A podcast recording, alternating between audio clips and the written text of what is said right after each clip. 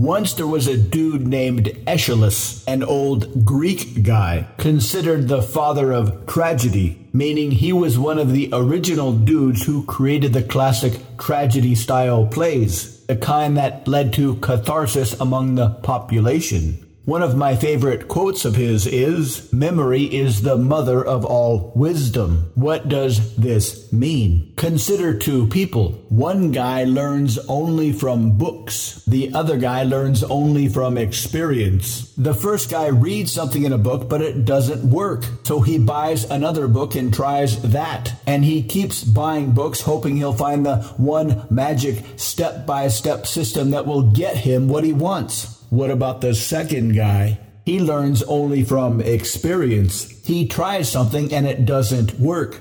So he goes home and he thinks about it. He examines his experience, the things that exist in his memory. The more experience he gets, the more stuff and ideas exist in his memory. After a while, he's got a huge data bank of ideas and strategies and patterns in his brain. So when he's out mixing it up at parties and whatnot, he's got a huge data bank of information to help him. Of course, this all operates mostly subconsciously. From his perspective, he just keeps getting better and better and better. Remember Aeschylus.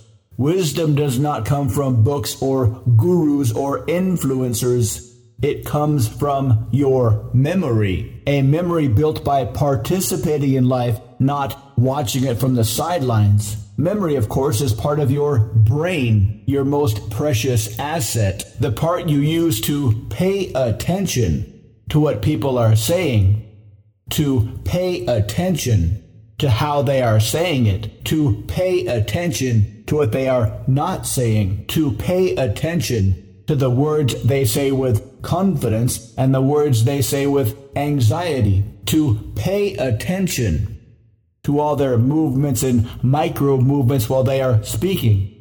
Most people only pay attention to the word. Most people are watching the world through a thick filter based on what they hope or think or are afraid of what will happen.